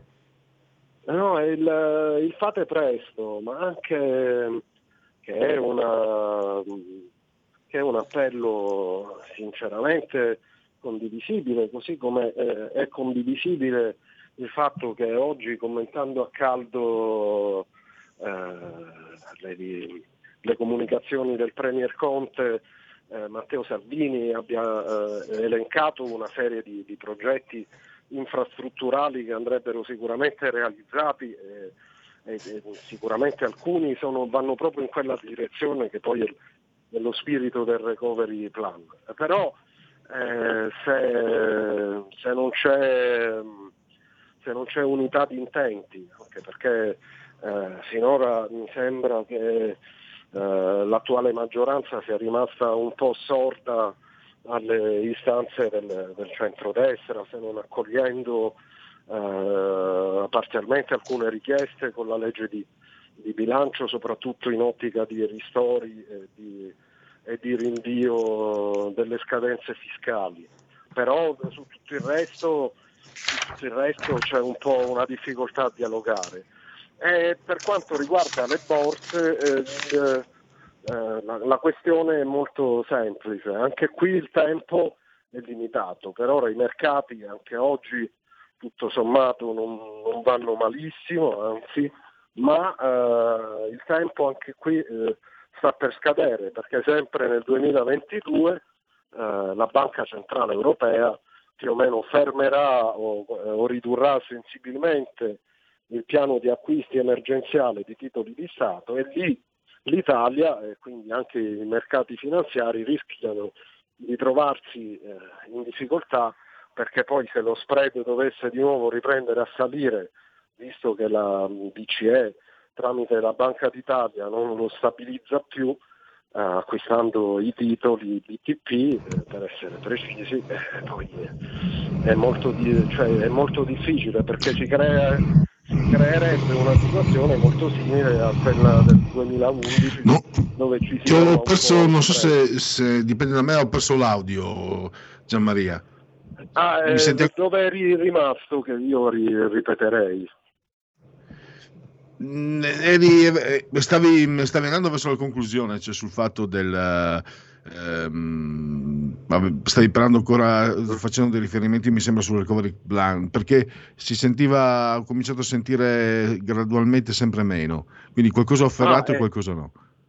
No, eh, chiaramente eh, la- eh, stavo ripetendo che eh, il tempo è limitato anche dal punto di vista della borsa, perché l'anno prossimo la BCE eh, dovrebbe limitare gli acquisti di titoli di Stato dei nostri BTP se non terminarlo del tutto. Poi si dovrà eh, vedere eh, alla fine come procederà eh, concretamente eh, l'azione anti, antipandemia. E quindi se, do- se dovesse comunque ridurre o limitare o fermare del tutto, eh, lo spread è destinato a salire perché per ora resta basso perché ci sono gli acquisti dei nostri titoli di Stato. Se lo spread si rialzasse i mercati finanziari di conseguenza andrebbero male e dunque l'Italia si troverebbe con il debito esploso, eh, la- i mercati finanziari in difficoltà e eh, una situazione molto simile a quella del 2011-2012 in cui poi eh, può succedere un po' di tutto. Ecco perché è necessario fare presto, ecco perché, eh, come ha detto Berlusconi, ecco perché è necessario, come ha detto oggi Salvini, fare, eh, concentrarsi sulle priorità infrastrutturali che sicuramente vanno in direzione della crescita, perché gli investimenti in infrastrutture fanno crescere. Noi intanto abbiamo, mh, abbiamo concluso, mh, eh, Gianmaria, allora io ringrazio e saluto Gianmaria De Francesco della redazione economica del giornale e a risentirci a presto e grazie ancora. Ok, grazie a voi. A risentirci, salve. Da oggi la tua radio È ascoltabile anche con la televisione in digitale. Sul telecomando della televisione digitale o del tuo ricevitore digitale puoi scegliere se vedere la TV o ascoltare la radio. Risintonizza i canali radio e troverai anche RPL, canale 740. la tua radio. Stai ascoltando RPL. la tua voce libera, senza filtri né censura. La tua radio.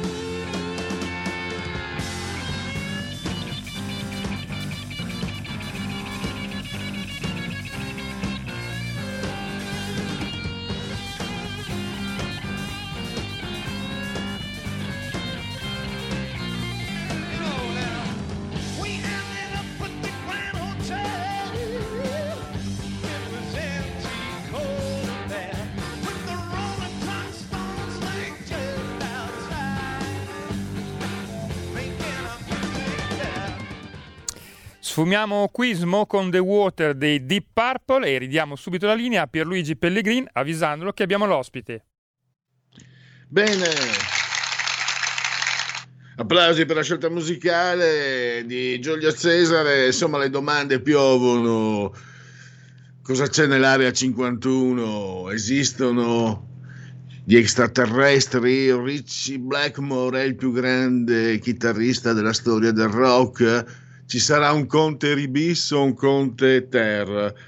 Quello che, è, che però possiamo prendere dagli insegnamenti della narrativa eh, quello che possiamo trarre da insegnamento della narrativa ce lo spiega oggi Francesco Borgonovo che forse non a caso ha scelto di citare Michael Land, la storia infinita che segna diventare eroi, ma soprattutto, ma poi parleremo della crisi ovviamente con Francesco, no? di, di, quanto sta succedendo. Eh, quando scrivi evocando Andy, innanzitutto ciao e grazie per questo bis qui a RPL, eh, eh, bis odierno, eh, Francesco. Ciao Luigi e buongiorno a tutti, ben ritrovati gli ascoltatori. Io, insomma, io ci avrò il chiodo fisso, ma quando ti, ti, leggo, leggo il tuo articolo, nella citazione di Ende, eh, il nulla che ci sta divorando, io penso a loro, io penso ai 5 Stelle, mi dispiace, non, non riesco a fare a meno, ma non è, è un nulla spaventoso, è un orrido, è, è, terrificante, fa veramente spavento perché i danni che hanno fatto costoro, che un comico è riuscito a fare a un'intera nazione, sono inenarrabili, davvero. Direi partire, partirei da lì eh, e anche naturalmente volevo assolutamente un tuo commento no, alla giornata eh, politica che è andata in onda oggi con il dibattito a Montecitorio. Domani riprenderemo, domani eh, probabilmente sentiremo anche le repliche di Matteo Renzi, dei senatori Renzi e Salvini, quindi eh, domani un bis particolarmente atteso. Intanto, cosa ne pensi di quello che si è detto oggi? Allora, io sono partito da Ende perché Ende, nella storia infinita, ma anche in altri libri, aveva capito un po' quali sono i problemi della cultura diciamo, europea di oggi, no? il fatto, in particolare il fatto di cambiare le parole. Eh, ne abbiamo parlato tante volte qui, anche in puntate recenti. Eh, Ende dice che appunto il regno di fantasia eh, che si vede nel, nella storia infinita è malato perché eh, serve qualcuno che dia un nome nuovo alla, a questa imperatrice bambina. Allora il fatto di dare dei nomi che non vanno bene alle cose, no? di usare, di cambiare il senso delle parole, eh, poi rovina, distrugge l'umanità, è un po' quello che sta succedendo oggi. E contemporaneamente è vero che avanza anche qui questo nulla, no? che non è, che potremmo intenderlo nel senso più alto, il nulla della globalizzazione, diciamo, no, della neutro, quella che appiattisce tutto, fa di tutta una tavola rasa. Poi se vogliamo scendere nelle vicende ancora più tristi della politica eh, politicante italiana, beh, allora sì, c'è quello, io guarda più che 5 Stelle, di cui tutto sommato eh, non riesco a provare, sarà che sono più freschi, non riesco a provare un'avversione così profonda come quella che eh, nutro in questo periodo verso il Partito Democratico e verso Giuseppe Conte. E io rispetto le idee di tutti, però eh, quando sento il discorso di Conte, io ricordo che Conte andò alle Nazioni Unite eh, quando era il governo con la Lega, no, perché poi uno dice, vedi, la Lega non ha capito, Salvini dovevano restare lì dove erano, non hanno eh, dovevano continuare ad andare avanti. Cioè, questo dalla misura di chi sia Giuseppe Conte. È uno che andò alle Nazioni Unite a dire che populismo e sovranismo erano scritti nella Costituzione italiana. Cioè fece un discorso che all'epoca era quasi incredibile, nel senso contro tutti i luoghi comuni, contro tutte no, le, mm, il politicamente corretto, secondo cui il sovranismo era il male assoluto, lui andò e disse sovranismo e populismo sono nella Costituzione, c'è una cosa incredibile. Oggi, oggi dice che bisogna fare un fronte comune contro i sovranisti. Cioè, è la stessa persona. Allora io mi dico che quale, non moralità, no, però quale rispetto di- di- degli elettori ha questa persona, degli italiani? No? Quali valori ci sono in uno che fa una cosa del genere? Cioè, prima tu vai a rivendicare di essere sovranista, populista, perché sono cose importanti, e oggi invochi tutti i liberali, questo e quell'altro, a fare fronte comune contro i perfidi sovranisti, che è una cosa incredibile e ovviamente poi certo i 5 Stelle sono complici di questa roba, c'erano anche loro, no? Eh, so come dire, sono senza strumenti. Poi c'è il Partito Democratico che sta lì, guarda e si compiace di queste cose, pronto a stare con chiunque, basta, stare, basta stare al governo e governare senza passare dal voto. Cioè, questo, io, questo è più del nulla, no? questo è, è toccare il fondo e cominciare a scavare. E mh, per chiudere, mh, prima di lasciarti i tuoi impegni, Francesco, eh, cosa ti aspetti da domani? Cosa ti aspetti domani? Ti aspetti sorprese nella conta, nella conta dei voti? Eh, tornando al tuo discorso sui nomi, è bello, no? Bello si fa per dire vedere come l'infame casta, gli scilipoti siano diventati costruttori. E sono gli stessi, esattamente, forse anche, ci sono anche gli stessi. Beh, Mastella è diciamo un nome che ricorre, magari sarà la signora Mastella, ma comunque il nome ricorre. Eh, erano bersagli di epiteti forse irriferibili sono diventati quegli stessi che li, offende- che li offendevano. Anche questo non è un modo per confondere, anche perché poi questi- questo cambiamento è un po' eh, trova e forse io ripeto troppo spesso questo concetto, però troppo spesso vedo la complicità della grande stampa. Cioè, se io fossi un redattore di un giornale importante che voglia mantenere, cioè aspetta, RPL è importante, la verità è ancora più importante, di un grande giornale che voglia mantenere credibilità, lo direi in prima pagina, non prendeteci in giro per favore, non usate il termine costruttori perché è un insulto all'intelligenza del giornalista e del lettore. Invece lo si fa passare magari un po', bisogna, bisogna oleare un po' la situazione, bisogna magari far buttare lì una battutina, ma poi alla fine lo si fa passare come se fosse normale. E la parola trasformismo sembra quasi espunta dal vocabolario politico, eppure eh, era quella forse più gettonata, mi ricordo negli anni anche prima, anche nella prima Repubblica.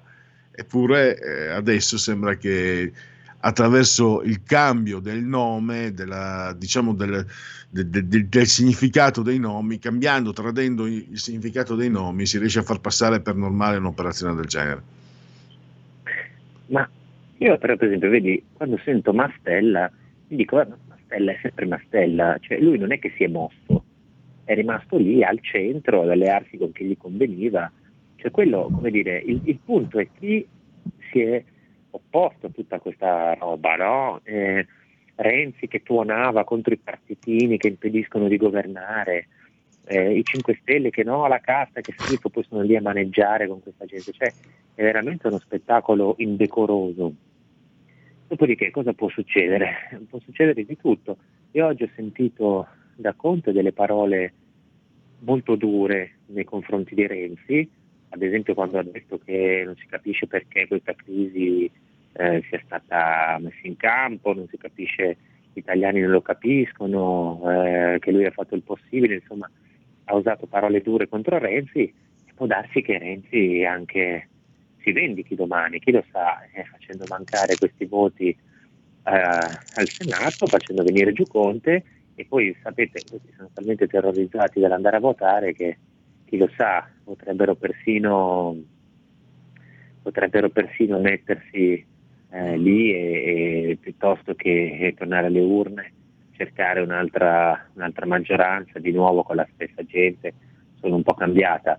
Conte ha disperatamente aperto a Forza Italia, perché il richiamo ai liberali, il fatto quando ha detto la, come dire, la, um, ha parlato della responsabilità delle opposizioni, insomma tutto questo, tutto questo è un tentativo di invogliare Forza Italia a sostenerlo.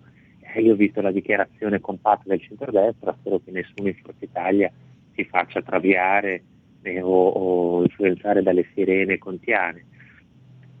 Eh, questa è la situazione, secondo me eh, domani tutti gli scommettitori appunto se la giocano sul filo, vediamo. In ogni caso quel che è certo che è uno spettacolo decoroso perché qui stiamo parlando per esempio, io vorrei che oggi dessero una risposta ad esempio sulla domanda che ha posto Letizia Moratti sul fatto che la Lombardia eh, dovrebbe tornare zona arancione, no? far riaprire i negozi, far eh, funzionare l'economia e stiamo parlando di una regione che ogni secondo che sta chiusa fa perdere a tutta Italia dei soldi, della produttività e di tutto. A me piacerebbe che oggi il governo si occupasse di questo, si occupasse delle dosi di vaccino che mancano, non di queste scemenze che non si capisce perché siano state fatte. Eppure siamo ancora lì a vedere questi, non sono volta gabbana, cioè sono traditori di se stessi addirittura, quindi figuratevi che cosa possono mai produrre. Alla fine ce li ritroveremo ancora, ancora fra i piedi. L'unica sarebbe tornare a votare eh, a questo punto. Io dubito che finiremo, dubito sinceramente che finiremo a votare perché nessuno ci vuole andare davvero, hanno tutti troppa paura. Allora, eh, Francesco, noi ci aggiorneremo domani, quindi parleremo un po', eh, penso a bocce ferme, forse saranno, non so se saranno concluse, forse non la seconda chiama, eh, so che il voto è nominale al Senato, il voto di fiducia, vedremo insomma eh, gli sviluppi. E intanto ti ringrazio e a risentirci a domani. Grazie, grazie a tutti, a domani. Bene, noi andiamo avanti, comunicazione di servizio, niente sigla per i genetriaci perché appunto è un punto politico legato alla cronaca, quindi anche ai vostri interventi. Qui prima stavo leggendo, eh, la zona arancione si può circolare dalle 5 alle 22 nello stesso comune, quindi se siete in zona arancione, se siete in zona rossa no. Consentita una sola visita al giorno a casa di parenti e amici nello stesso comune, in massimo due persone, più figli minori di 14 anni. Dai comuni fino a 5.000 abitanti spostamenti consentiti anche entro i 30 km dai confini con divieto di andare nei capoluoghi di provincia. Quindi se abitate a Roveredo in Piano, in provincia di Pordenone, potete andare a Porcia, potete andare a Viano, potete andare a Cordenons, ma non potete andare a Pordenone. potete andare a Fontana Fredda. È possibile spostarsi in altri comuni per lavoro, salute o necessità o per servizi non presenti nel proprio. Vietato circolare dalle 22 alle 5, salvo comprovati motivi di lavoro, necessità o salute. Rientro alla residenza, domicilio, abitazione è sempre consentito. Centri commerciali chiusi nei giorni festivi o prefestivi, restano aperti all'interno farmacie, parafarmacie, presidi sanitari, punti vendita di generi alimentari, tabaccherie, edicole, librerie, vivai, scuole, attività. Che poi mi, mi resta. Io ieri sono andato a fare una spesa. Aspetta. E sono svoltato, sono andato ai pazzi, come si dice, una, un'espressione che sinceramente a me non piace molto, ma perché io non ho capito il reparto dove si vendevano mh, eh, erano attrezzi per la casa, forse anche biancherie chiusi. Cioè lì c'era lo scotch, non si può per eh, disposizione. Ma chi può essere così folle? A parte il regalo enorme che si fa a chi vende online, ma chi, chi può essere così? Come si fa a essere così folli? Come si fa ad avere un governo che, che decide cose di questo tipo? A un certo punto sono sbottato e ho urlato no? e ho, ho, mh, diciamo, insultato, ho detto solo un governo, adesso qui in radio è meglio che non lo dica, eh, e ho fatto riferimento ai 5 Stelle, specifico, specifico. Non mi hanno dedicato gli applausi, c'erano, c'erano delle persone, non dico che mi abbiano dedicato gli applausi, ma sguardi dietro le mascherine, sguardi di consenso. Quindi non vedo l'ora di andare a votare.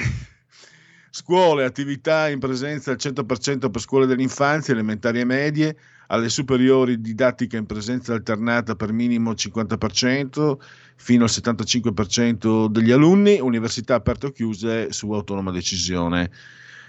Trasporto locale come diciamo uguale alla zona gialla, riempimento massimo 50%, eccezione del trasporto scolastico. Ristorazione eh, sempre vietata all'interno di bar e ristoranti nelle adiacenze, quindi rispetto a quella alla zona gialla che si può fino alle 18, invece qui no. Dalle 5 alle 18 permesso l'asporto di cibi e eh, bevande di tutti i locali.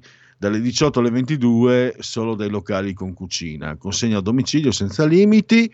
Vietato consumare cibi e bevande eh, in strade o parchi dalle 18 alle 5, dalle 6 di sera insomma alle 5 del mattino. Tempo lì, qui eh, nella zona arancione i musei sono chiusi, mostre, teatri, cinema, palestre, piscine, tutto chiuso, aperti per i centri sportivi, sospese le attività, sale scommesse, bingo, sale, eccetera, eccetera. Queste sono eh, le attività di- del gioco d'azzardo, sono sospese anche nella zona rossa e qui veniamo alla zona rossa, cioè la Lombardia, tanto per intendersi, consen- e altre quattro regioni, se non ricordo male.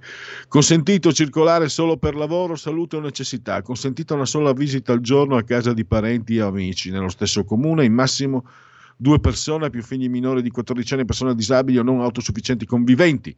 Dai comuni fino a 5.000 abitanti consentite le visite anche entro i 30 km dai confini con divieto di andare nei capoluoghi di provincia.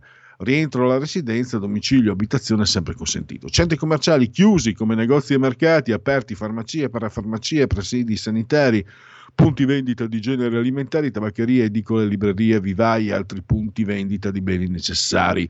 Aperti barbieri, parrucchieri lavanderie. Chiusi centri estetici, scuole, attività in presenza al 100% per scuole dell'infanzia, elementari, prima media, didattica a distanza al 100% per gli altri anni delle medie per le superiori. Università chiuse salvo specifiche eccezioni.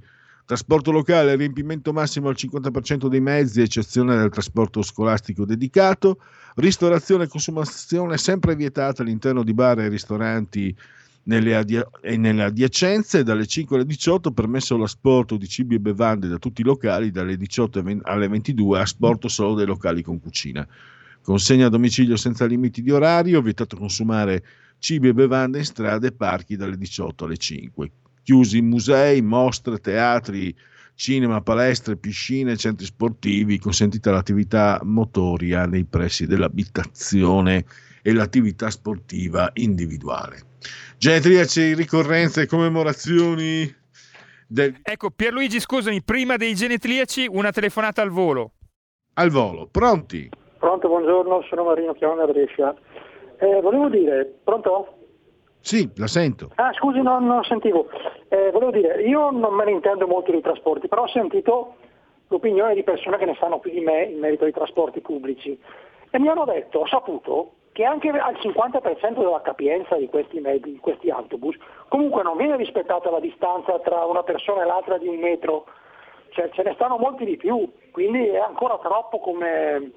E poi anche, anche mettendo le persone al 50%, sto parlando specialmente degli alunni, il vero problema sarebbe quello degli assembramenti alle, alle pensiline, alle, alle fermate, che sono una cosa che, vedo tutti, che vedevo tutti i giorni incredibile, è lì il problema vero. Bisognerebbe mettere de- delle persone, degli steward a ogni, ogni fermata principale e cercare di separare queste persone, ma credo che magari si può fare in un piccolo comune o in una zona comunque dove le fermate sono piuttosto contenute come numero, ma in una metropoli o comunque una, una regione come la Lombardia, com- com- come è possibile fare una cosa del genere? Quindi secondo me, concludo, bisognerebbe, hanno ragione quei governatori della Lega non che hanno ulteriormente procrastinato la- l'apertura delle superiori e li capisco. Grazie e buona giornata.